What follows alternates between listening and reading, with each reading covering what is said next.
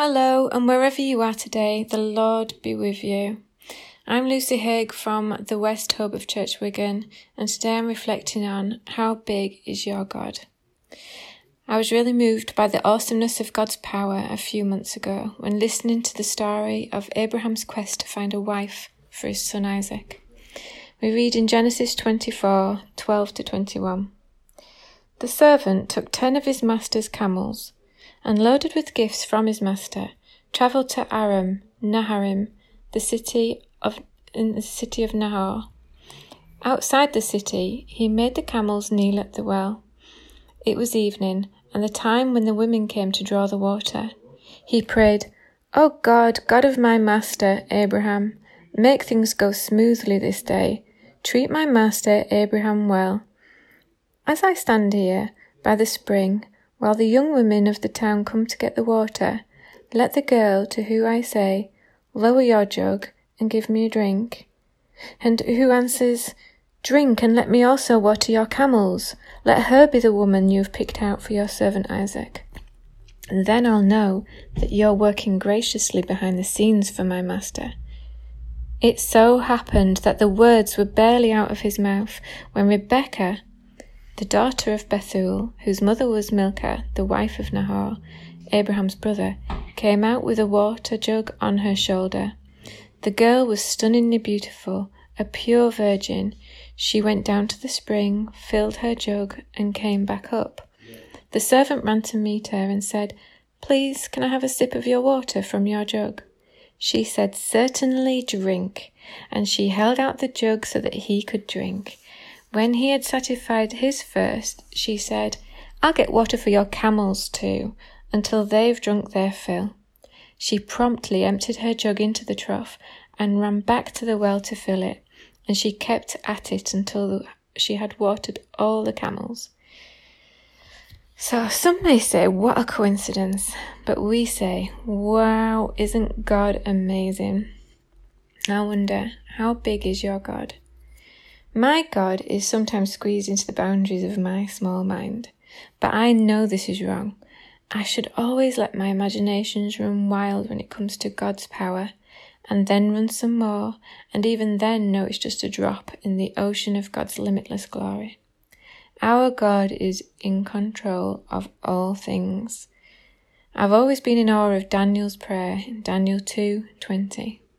Daniel said, Blessed be the name of God from age to age, for wisdom and power are His.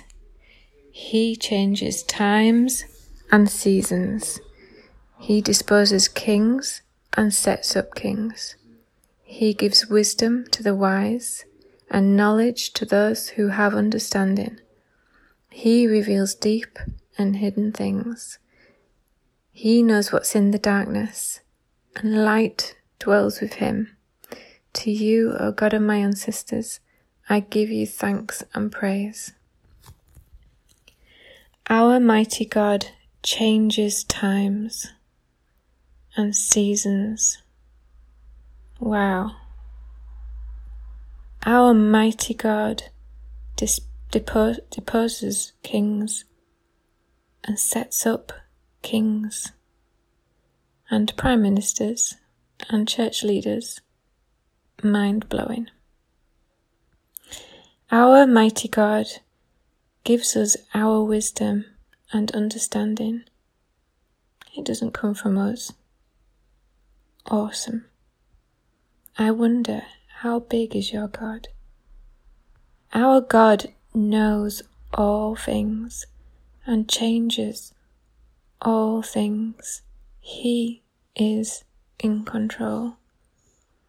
The Bible is full of the display of God's wonderful rule, working graciously behind the scenes.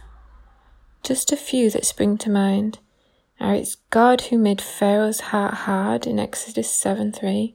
He knew the outcome of battles and genealogies before they occurred. It was Jesus who told the woman at the well everything she'd ever done in John 4, who knew what the Pharisees were thinking in their hearts, in John 2:24. Jesus knew that Peter would deny him, that Judas would betray him. The list goes on. all part of God's unfathomable tapestry of life, weaving in and out, changing seasons and kings. The scripture, working graciously behind the scenes, makes me think of the back of a tapestry. Have you ever seen the back of a tapestry? The picture on the front is very recognizable on the back sometimes. At the back, the threads cross messily with seemingly no pattern. Could this resemble God's tapestry, weaving a picture, working graciously behind the scenes? That's not always obvious to us. We see life as messy, chaotic, unrecognizable. But the display of God's ultimate rule in the Bible means we can trust God utterly. In the testing times, we can trust for the teaching. Through the pressure, we can trust for the remolding.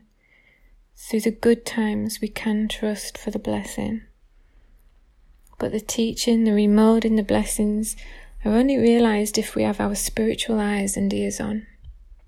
If we allow the revelation of God's ultimate rule to unfold. And if we trust in God's unfathomable tapestry, even if we can't see it this side of heaven.